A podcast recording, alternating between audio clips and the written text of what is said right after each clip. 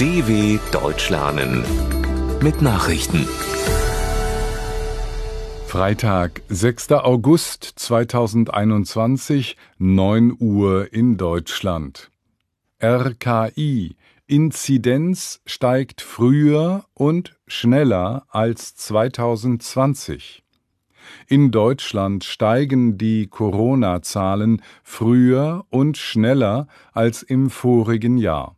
Das geht aus dem jüngsten Wochenbericht des Robert Koch Instituts RKI hervor. Demnach legt die Sieben-Tage-Inzidenz besonders in den Altersgruppen der 10 bis 34-Jährigen zu. Da schwere Verläufe bei jungen Menschen seltener sind als bei älteren, ist die Auslastung der Intensivbetten durch den Anstieg noch nicht größer geworden. Das RKI ruft alle noch nicht geimpften dazu auf, sich impfen zu lassen, weil der Großteil der neuen Fälle bei Menschen ohne Impfschutz aufgetreten sei. US-Gesundheitsbehörde warnt vor Hunderttausenden Covid-Neuinfektionen. Die Chefin der US-Gesundheitsbehörde CDC hat vor Hunderttausenden Corona-Neuinfektionen pro Tag in den Vereinigten Staaten gewarnt. Wenn allerdings das Land zusammenstehe, ungeimpfte sich impfen ließen und die Menschen ihre Masken trügen, könne man die Situation binnen weniger Wochen unter Kontrolle bringen, sagte Rochelle Walensky dem Sender CNN. Sie wies darauf hin, falls Geimpfte trotzdem erkrankten, sei der Verlauf in der Regel mild. Allerdings könne die Impfung keine Übertragung des Virus verhindern, erklärte die CDC-Vorsitzende mit Blick auf die besonders ansteckende Delta-Variante.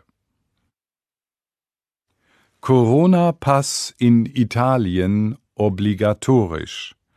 In Italien ist der Corona-Gesundheitspass von diesem Freitag an in bestimmten Bereichen obligatorisch.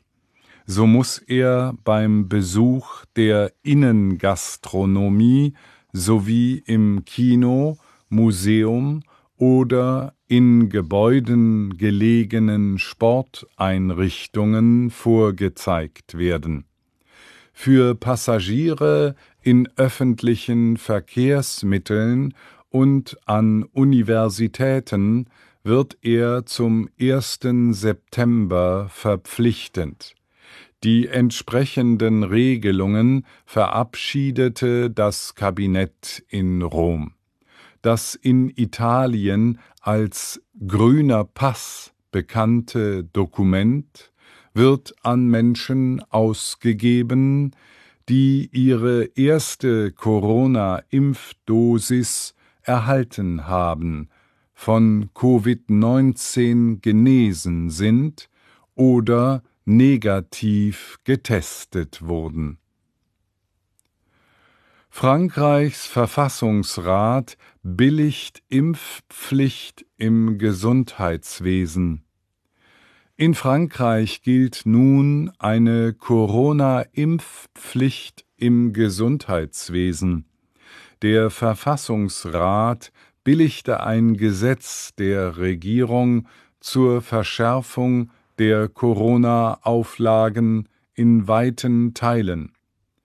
Die Regelungen, gegen die es Massenproteste gegeben hatte, werden am Montag in Kraft treten.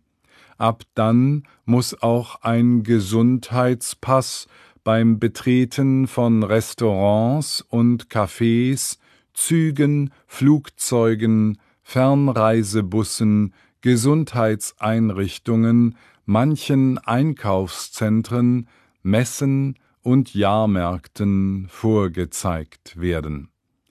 Das Dokument gibt Aufschluss über eine überstandene Corona-Erkrankung, eine Impfung oder einen Negativtest. Tigray-Rebellen erobern UNESCO-Stätte Lalibela. TPLF-Kämpfer der äthiopischen Unruheregion Tigray sind in der Nachbarregion Amhara weit vorgerückt. Sie nahmen die zum Weltkulturerbe der Vereinten Nationen gehörende Stadt Lalibela laut Augenzeugenberichten kampflos ein. Lalibela ist für ihre aus dem zwölften Jahrhundert in Fels gehauenen Kirchen bekannt. Anwohner schilderten, viele Menschen flüchteten aus der Ortschaft. Die US-Regierung forderte die TPLF-Rebellen auf, das UNESCO-Welterbe zu schützen. In den vergangenen Wochen hatten die Rebellen ihren Vormarsch auf die Nachbarregionen Amhara und Afar ausgeweitet. IOC sanktioniert belarussische Funktionäre. Nach den schwerwiegenden Vorwürfen der Leichtathletin Kristina Timanowskaja gegen die eigene Teamleitung hat das Internationale Olympische Komitee IOC erste Sanktionen gegen zwei Funktionäre aus Belarus beschlossen. Juri Moisewitsch und Arthur Schumack, die von der Disziplinarkommission zu Timanowskajas Entführungsvorwürfen befragt worden waren, haben ihre Akkreditierung verloren. Sie mussten das olympische Dorf verlassen, wie das IOC mitteilte. Die Sprinterin Timanowskaja war nach eigenen Angaben von den beiden Trainern unter Druck gesetzt worden. Seit Mittwoch ist sie in Polen. Soweit die Meldungen von Freitag, dem 6.8.2021.